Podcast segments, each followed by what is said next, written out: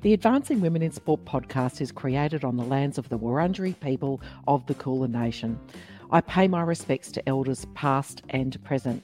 I also celebrate the massive contribution that Aboriginal and Torres Strait Island peoples have made to sport, and I acknowledge their contribution across the world. Hey everyone, Michelle Redfern here, your host of the Advancing Women in Sport podcast. This is the podcast about smashing the patriarchy in sport. I know from my work as a diversity, equity, and inclusion consultant that it's really important to fix systems and remove barriers that prevent women from all identities from reaching their full potential in the sport industry and, of course, beyond. The guests on this podcast are game changers. Pardon the pun, actually, no pun intended. They are people of different genders, from different places, and from different parts of the sports industry. What they all have in common, though, is that they are agitating, advocating, and activating for gender equality in sport. I hope you enjoy it.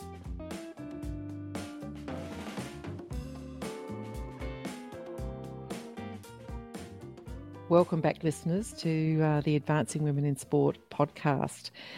As you know, this season I'm talking to people who are smashing the patriarchy in sport and really having a look at what's happening at the system level of sport that prevents women and girls from reaching their full potential, both on and off the field. And I have the great fortune to have uh, Jackie Comer with me today from Areto Labs. And now Jackie found me, which was really awesome. She and, and her colleagues were doing some research for their product, which is very much about women in sport. And I had a, a delightful chat with Jackie a few months ago. I must admit, I was sitting in a very noisy airport and we were having a doing our best to get to have a conversation conversation about both of our work. And I was really excited to hear about this work and thought, yeah, I really need to talk to Jackie because I really want the world to hear about what she and her colleagues at Areto Labs are doing. So, welcome to the pod, Jackie. Thank you. Thank you so much for having me here. All right. So, I could do the formal bio, but we're not going to do that because that'll people can read about that.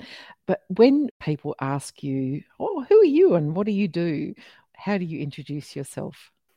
That's always a tough question, actually, and something that I've been working on just to be able to say it is. So, what do I do? I'm Jacqueline Comer. I am one of the founders and chief product officer at a company called Areto Labs, which is a women led software company that looks to counteract online abuse. So we built software to track, moderate, and counteract online abuse using some very fancy AI technologies. And we do that to make a more positive and inclusive online environment for women, for really anyone who needs to use social media for work and play. The minute you said social media when we first met when you said social media women vilification reducing i went hello i'm i'm here for this because i knew myself how vulnerable women are and how exposed women are to particularly gendered and misogynistic and hate speech on social media. And the more you know the higher the woman's profile the more likely she is to experience that that abuse but you didn't start off with women in sport, did you? Where did you start? We actually started with um, women in government. So, off the sides of our desks before Areto Labs even existed, both Lana and Casey, the other two co founders, were trying to figure out how to get gender parity in government, that our governments and our laws are not representative of our society. That's not new news. But as people who don't just accept things the way they are and would rather make some change, decided to do something about it. And from, I think it was around 2012 or 2013, the conversations with women that we were having was all about fundraising that the biggest concern and the biggest reason why women were not running for office or choosing not to run for office was because they couldn't raise enough money or they weren't sure how to raise enough money and run a campaign. And those were things that were easily solved with some you know tapping into our networks and, and trying to put together some teams to run some workshops to be able to do those things. But those conversations those early morning coffees by 2018 changed from fundraising and money to online abuse. that women did not want to put themselves or their families in the line of fire if they ran for office. And obviously, that's a big barrier. And at the time, it was a problem that not many people were talking about. There was low awareness, but if you felt it and saw it, you felt it deeply. And not to take things uh, sitting down, a hackathon happened and a piece of software called ParityBot was born. And that was that was sort of the start of the Areto Labs journey. So this bot was uh, deployed across four different elections two in canada one in new zealand and one in the united states. And the bot followed women candidates in those given elections. And anytime they were sent something that was toxic the bot responded with something positive. So, to balance out the negative sentiment, we responded with a positive message to say, you know, stay in the race. We've got your back. And and one of the the things that we learned after uh, the deployment of those technologies, I mean, we learned a lot, but one of the most important things that was the impetus for the ability for us to make some real change in society with this software was that we found that even though these women knew that it was a piece of software that was responding, that there was an increased perceived sense of safety by the candidates just because somebody had their back. Something negative, it validated their experience, saying, hey, yes, that's right. That was a crappy thing for somebody to say. That was a threat. That was misogynistic attack. And then to respond on their behalf. And so that was really interesting for us to say, oh, okay, so this, it was not just a great way to raise awareness for the problem, but also a great opportunity to actually validate the experiences of people and help them stay in the jobs that they choose to that happen to have public profiles. When we first spoke and, and you, you made me aware of this, I recall saying to you, Yes, I recall this past International Women's Day in 2022. Listeners, this is when we're recording. I saw an English bot or artificial intelligence that anytime an organization posted about their gender, wow, look at us, aren't we fabulous? They'd come back and say, actually, your gender pay gap is this. so, kind of the reverse of what you're doing, but a bit of a reality check. I was excited because we all know that there's a lot of virtue signaling that goes on around gender equality. Or, as some of my fierce women friends say, you know, ticking the box, but, you know, the reality is nothing ever changes. And I was excited that technology was really was stepping in for good because we talk about technology in the sense of, oh my goodness, I've got the poor impact it has on the world. What about artificial intelligence? You know, are the machines going to take over? Yada, yada. And so I was really excited to hear about both that and then the work that you're doing. But I was less excited to hear about the statistics that are associated with the vilification of women and the abuse of women. I'm going to ask you about those statistics around sport in a moment. But so, what changed? Because politics, and yes, I agree, we've got a long, long way to go. Although I do note that New Zealand is uh, is now has an equal parliament, so gender balanced parliament. Yay, New Zealand always punches above its weight. But you shifted your focus to women in sport how did this occur and why did you decide?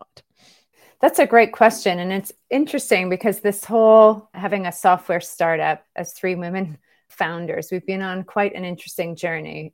As I heard somebody use the term pioneers today, so I'm going to use that. Pioneers in trying to solve this problem from a human and technology perspective, making sure that humans are taken care of in the process and that technology just doesn't doesn't just take away somebody's job or does a job that you can do at scale and making sure that we're taking care of the people behind the technology. So, how did we get to sport? So, we were looking at politics, and politics seemed to be a, a really great way to raise awareness for the problem. But once you start to dig in a little bit, to be honest, in terms of who is a politician's boss in terms of who has a duty of care for a politician? The answer is it's complicated.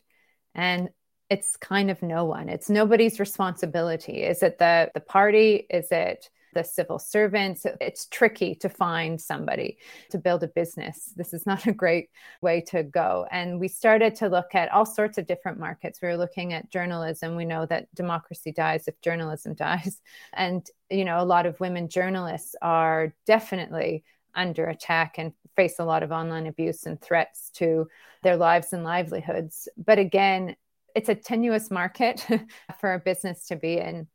We were kind of looking across a whole bunch of different business verticals and we started to look at sport. And I grew up loving sport. My first real job was writing an ice hockey column for newspaper, first woman ever in my city, big hockey city. Always someone who was just, I can do anything. I just have to do it so always been really into it and thought you know there's a way to use our technology to start to look at the world of sport and not just you know we saw last year in the men's euros three english footballers were attacked with some pretty horrible racist barbs after missing some penalty kicks. And that was like okay that's interesting. And once we started to follow different sports using our technology to to track and analyze the language that people were using on social media towards both men and women athletes across a lot of sports we started to notice uh, some something it's awful. But not at all surprising that you know as you said michelle like moths to a flame the higher your profile the greater the attacks. But what we have learned is you know from this past northern hemisphere summer so this past July, August, when we looked at and June, the Wimbledon as well as the women's football Euros this year, that women athletes received a higher proportion of identity attacks than men athletes. So the higher the profile, if a man's profile is higher, he will attract more abuse. However, a high profile woman athlete will receive more racism, more sexism, more homophobia or transphobia. Any sort of very specific attack about the, the makeup of that person rather than a horrible you suck. Unfortunately, we know, you know, the the rise of women's sport is it's here. It's happening. Women's sport is having its moment in the sun finally. But we also know that for women to grow their profiles to be able to make the same amount of money for endorsements as men athletes they need to use social media to be able to attract those sponsors. And the more that they attract those sponsors the more that they're obliged to post on social media and that means that they're actually putting themselves just to do their jobs uh, to make an income they're putting themselves in the line of fire because we know that they will be attacked to do so. And we don't think that that's okay so when we when we look at high profile athletes and i agree with you eh, interestingly one of my other guests chloe dalton who runs the female athlete project here in in australia for the sheer purpose of trying to raise the profile of women one of her calls to action for punters to support women in sport is follow more women in sport on social media watch women's sport on tv go to the games etc but of course we start to follow the women because and that gives them a profile that makes them more attractive to sponsors. When they're sponsored, they then have to post, as you've said, but it's a double edged sword. So we know that men who are high profile attract far less vilification than women who are high profile. And we know, and I certainly know from, from our conversation, that two of the most high profile women that are, that attract real hate speech on social media are Naomi Osaka and Serena Williams. Yeah, absolutely. But by comparison, their male counterparts do not. So, what do we do about that? there's a lot of things that need to be done to be able to to solve the problem it's not a one stop shop here you go here's the, the, panacea take this pill and it's all gone it definitely there sport is a huge ecosystem and it impacts a lot of different types of people and jobs in society. We need to look at laws. We need to have laws that have teeth, that are implemented properly so that people have something to charge other people with for hate speech online. Australia has the Online Safety Act. I think that's a great first step let's make sure that it's rolled out and implemented properly so that it has teeth and people can actually start to use that law in a practical way the platforms need to be held into account and that's where the laws come in we need law enforcement to be able to have the right people trained in these types of laws to be able to take action. We need society to actually start to care, to understand, to be educated on the damage that online abuse can do. You mentioned Naomi Osaka. Last year, she dropped out of a tournament because of an attack and said she's not going to play because of the impact on her mental health. If you're a fan that impacts you, you're not going to see your favorite player. If you're betting on that sport, which is where a lot of the hate comes from, then you're losing out on uh, the potential to make some money. If you're a sponsor, you're also starting to lose. So there needs to be a greater education and understanding of the impacts of you know one person's message shared enough times can can have some major ripple effects and then it's organizations. Sorry to jump in there, Jackie. And I just put for listeners, I want to put some dimensions around this. So, identity attacks, what you look like, sound like, your racial background, all of that kind of stuff. So, women athletes, 2.6 times more likely to have an identity attack than a male athlete you know, so I think two and a half times more likely. And as you've said, that people are at risk, women are at risk. And we know gender inequality leads to violence against women, and gender inequality is perpetuated by disrespect shown towards women. So there's a lot here for listeners who want to really step in and, and support women in sport to do. And one of them is, yeah, call out these kind of attacks or not do them. So I would hope that anyone listening is going, yeah, well, that's the last time I post a nasty comment because when we post our thoughts and our feelings, let's take identity and gender out of it because that lack of respect is what perpetuates gender inequality, is what perpetuates violence against women. It's just really important for those dimensions to be put around this so that we know exactly why it is you and your colleagues are, are focusing on this initiative, which is so powerful because it will stop violence against women. And I've got to say, you've said it yourself women's sports on the rise. This is an inevitable rise. It is not going to stop. But what we can do right now is arrest the crap that goes with this happening. So I think the initiative is a good one and we need to pay attention to it. And I'm, I'm going off a completely different track now, but a lot of people that I, I work with are the administrators in sports. So they are the the boards, the chairs, the CEOs, the executives. And the advice I give them is to, you know, get really serious about making your workplace a safe place for all women, athletes, the people who support the athletes, etc let's say I'm heading up Chelsea Football Club, you know, where Sam Kerr plays. And I go, okay, so I think this might be a good thing because I reckon Sam might Sam Kerr just might be in the firing line. She's a woman. She's a woman of color and she's gay. You know, like the the opportunity and I use that term very carefully for identity attacks, misogynistic, homophobic, you know, attacks are pretty high for her. So, what could I do? What conversation would I be having with you and your colleagues?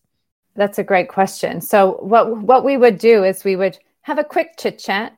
What's your take? What have you observed, and what do you care about? We know that duty of care is so important, and we need to work with people who understand that as an administrator, your duty to take care of your athletes, to take care of your your workplace and make sure that your workplace, whether it's online or offline, is a safe place. We would have a quick chat and then we would just get to work. We would get all of the social media handles for all of your athletes. We would follow them using our software. And then what our software can do, I should say, a caveat, an evolution of our bot because we we've learned a lot about what people need and what will work. And we would start to track you could start to kind of get a picture of the abuse within your community. But what our technology can do now is as soon as abuse comes in it recognizes it and then can actually get rid of it. So it comes in and then it's gone so, depending on what the rules are for the social media platform, whether it's a hide or a mute, it can actually just make it disappear. So, if you're Sam Kerr and you have 500,000 followers, if you're tagged or mentioned in something or a comment is uh, received on one of your own posts, that's 500,000 people who could see it. That's how the algorithms work. The bigger the following, the bigger the reach of any comment. So, if you're able to hide that comment, it, you don't see it, but those ripples are stopped as well. Your family doesn't see it, your friends don't see it, your organizations don't see it, your fans don't see it. The next generation that sees you as a role model doesn't see it and aren't turned off from, you know, being a pro athlete because they know that it, you know you're going to have to put up with that. So the more that we can start to just not have that show up in people's social media feeds the healthier those communities can start to be, the safer people can feel, not only those athletes, but also the fans to actually engage. If you're a football fan and you are wanting to comment on something, uh, but you know that people are going to jump in and attack you for your opinion because of the, your name or what you say in support of women athletes, you're just not going to say anything. If we just get rid of it, we can actually start to build those communities and show that you know your sport is for a diverse community at the same time though we we know some things slip through and there's also great opportunity to build community as well and I guess re-educate. This is not like a 1984 re-education sort of thing, but a great opportunity to um, enlighten people you know, if you send a gender microaggressions, we have built our own uh, internal language model that can detect gendered microaggressions. And that's a great opportunity for you to be able to jump in with some interesting stats. So you post something saying women's soccer is awesome. Somebody jumps on it and says, My 10 year old son, it's always a 10 year old boy. 10 year old boys, for some reason, are the, the, the height of athleticism for, for men. So my 10 year old son can kick a ball better. It's always that 10 year old. That's a great opportunity for you as an organization to jump in with some stats about, you know, women soccer players. And so what the technology is able to do is to to indicate and give you recommendations on which comments to be able to jump in on, uh, where you can start to move the conversation into a, and I like to say, sort of raise the floor in terms of the the dialogue within that community. And I think that's a really important capacity and capability building piece for sporting organisations, which are typically fairly lean. And we have a lot of people moving through sport. And, and in the digital media side of the business, being able to educate, you know, I think of the poor old social media person in, in organizations like I've got to say I've seen some absolute rippers in terms of you know horrible comment posted, social media manager post back, thank you so much for your comment and a really burn, you know, kind of uh, response. And you go, yeah, go social media manager for that organization. But we don't always have that experience or confidence to back back. So being able to have something that would be able to, God, I'd use it. Um, say, oh, thanks so much for your comment about your 10 year old son. Here's some interesting facts about women in sport. I think that's a brilliant idea. And it's, as you said, it's lifting the watermark, it's lifting the conversation, fighting back. And, and I'm, I'm careful about using pugilistic terms, but fighting back with positivity, which is a great thing to do. And I think, you know, for anyone who's going, I'm not quite sure about this, I'll, I'll, quote myself when you and I spoke is you talked about pioneers. You and your colleagues are pioneers. And I talk about trailblazers. There are so many trailblazers. In fact, I said to a woman last night who was thanking me for something. I said, I stand on the shoulders of giants. There are so many women who have gone before me who have been the trailblazers, the pioneers. We have to work out much, much sooner how to look after those women because it is tough out there, whether they're the first or one of a few, you know, CEOs or boards or athlete or a group of athletes, we have to look after them. And this is a really nifty way of saying this is the way to look after our athletes. And I think the other thing for for listeners in in Australia, you know, we have legislation approaching around the positive duty that employers have to keep women safe and working in respectful environments. That will apply to sports environments as well. So this is another another reason to pay attention to what are we doing to keep our women athletes safe? What are we doing to look after our trailblazers who are quite literally, and I think particularly for semi professional and community sport, putting themselves out there and opening themselves up for this kind of abuse and vilification. So it's it's it's a really really good thing. So I, I want to talk a little bit more about you now. When did this all start for you? When did you say, I'm going to spend my life advocating for women and gender equality? And for some women, I, I feel like this is a really dumb question, but was there a moment where you went, This is going to be my life? I mean, I'd like to think, you know, speaking of giants, I come from a family with a very strong mother who was the center of the household, who was the breadwinner, who was the the one who just got on with it. You know, that was definitely her generation of just getting on with it. And I learned from her that I should just get on with it. It doesn't matter what you want to do, just do it. And I've come a long way from from that and from just going out there and sending pitches out as a young 20 something year old to you know Sports Illustrated, every sports paper in the world just saying, "Hey, I want to write this thing. Let me do it." Just not knowing that I couldn't do it.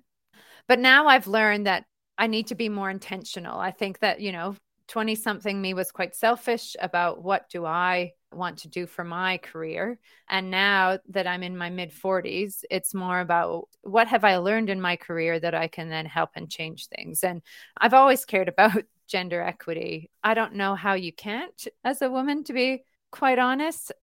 I remember my hand-me-down T-shirt, "Anything boys can do, girls can do better."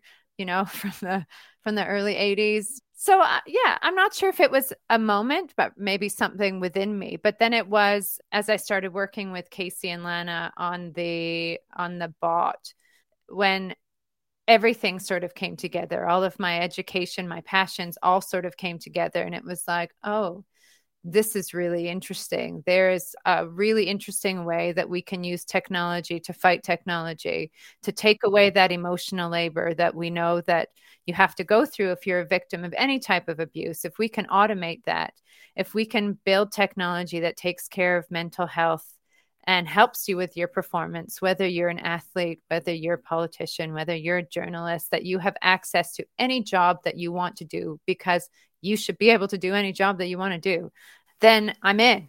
This has not been an easy journey. Uh, I think if you talk to any of the three of us, it has been whew, many, many ups and downs. Um, but if we can move the needle, and we know we can move the needle, we know that this technology can work, it can just stop some of the crap from being seen by everyone and affecting the way that people see women athletes in the world we can make a difference. We know that the the road to culture change is really short through sport. The, the road to culture change through politics is long and winding and very complicated.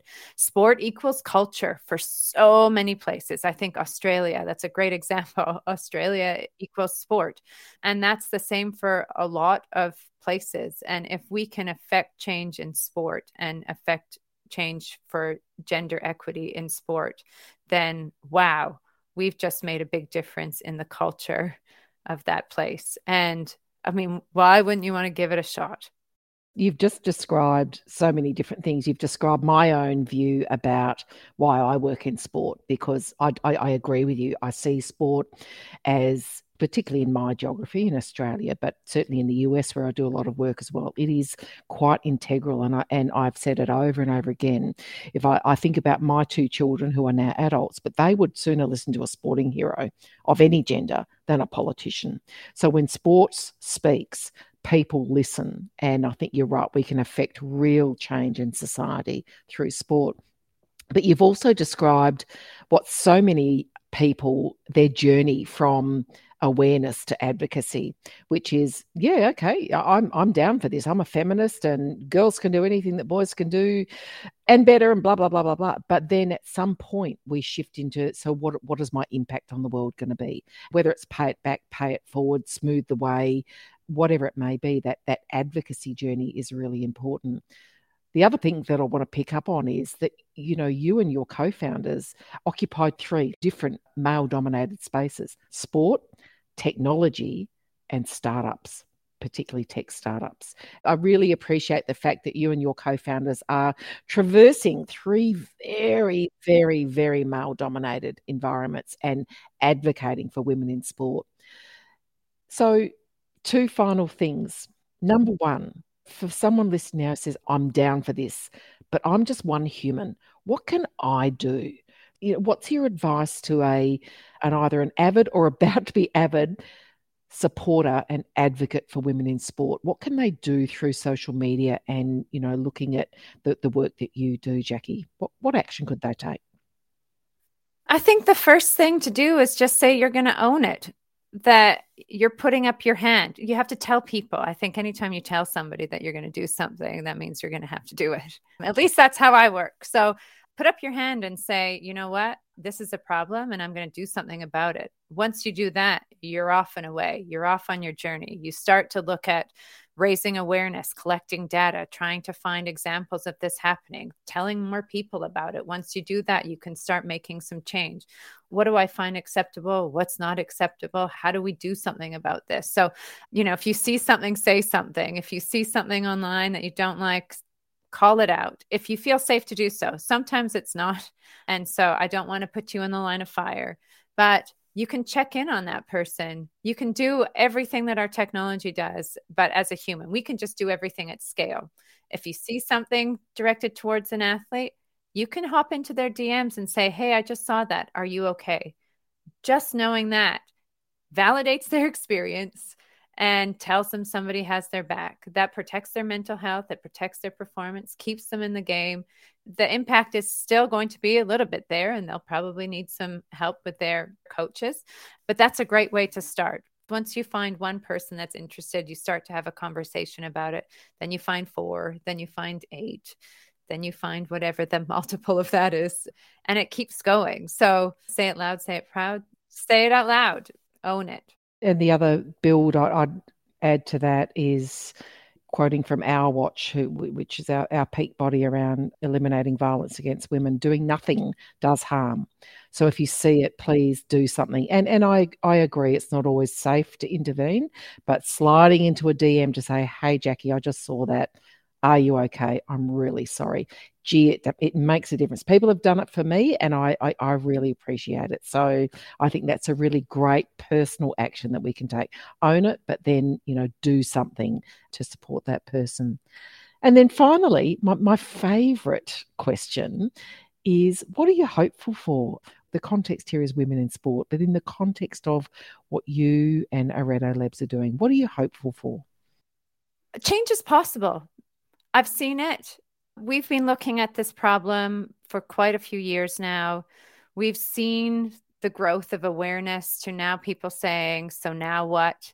We're seeing governments start to enact laws to protect people, whether you're in sport or not, from online abuse. That there's actually the realization that our world is both online and offline, and we need to make sure that we're protecting people in both places and not just one, uh, and that life in one impacts the other. So I'm hopeful that that there are more organizations who are starting to come to us for help. How can we use your technology to protect my athletes? That's really hopeful. And you know, there are so many brilliant, always overachieving women and men who care, allies who care about this same thing that never mind getting a seat at the table that's important. But i see a lot of own table a lot of carpentry going on where it's like you know women's sport because it's not as entrenched the the organizations have less money which means you have to be more creative on what you do with your money and how you build your own sport ecosystem build fandom etc honestly there are so many so many brilliant women and men who care and working really hard at this that you know in a blink of an eye i'm hopeful that that just becomes so cliche the old way of doing things and the new way of doing things with being creative and engaging with fans and and caring about people and overall athlete wellness and people wellness over over winning all the time i think changes afoot and i'm really hopeful for that I couldn't have said it better myself. And and you know, I, I am very visual, and I'm already thinking about carpentry and wood and building a new structure. And, and you know, and I quote Cindy Gallop, who I interviewed for my other podcast, and she said the current system is busted. You know, it's really broken. It's broken for women, and well, it's not made for women, but it's broken for men as well. So I love the fact that we're building new systems. And you know, my one of my favorite things I say to people is, well, if you're going to build the world again, would you do it this way? People go, oh God, no. I go, okay. So let's start with that principle. Let's build a world that every human can reach their full potential. And of course, for, for the work that you do um, and that I do, that of course, women and girls in sport can reach their full potential. Jackie Comer, thank you so much for sharing your wisdom. Thank you to the work that that you're doing uh, with technology because I think it's it is groundbreaking. It is elegantly simple, um, and I know that that's not the case behind the scenes, but it is an elegantly simple solution to protecting the trailblazers and protecting uh, women in sport as we must do. Thank you so much. Thank you, Michelle, and thank you so much for having me. Thanks for listening, folks. I hope you got a lot of actionable insights out of that interview. You know what you can do now to be a person who's smashing the patriarchy in sport? You can leave a five star rating, you can leave a review, but importantly, please share this podcast amongst your family, your friends, your colleagues, and pretty much anyone who's involved in the system of sport because together we can close the global leadership gender gap in sport.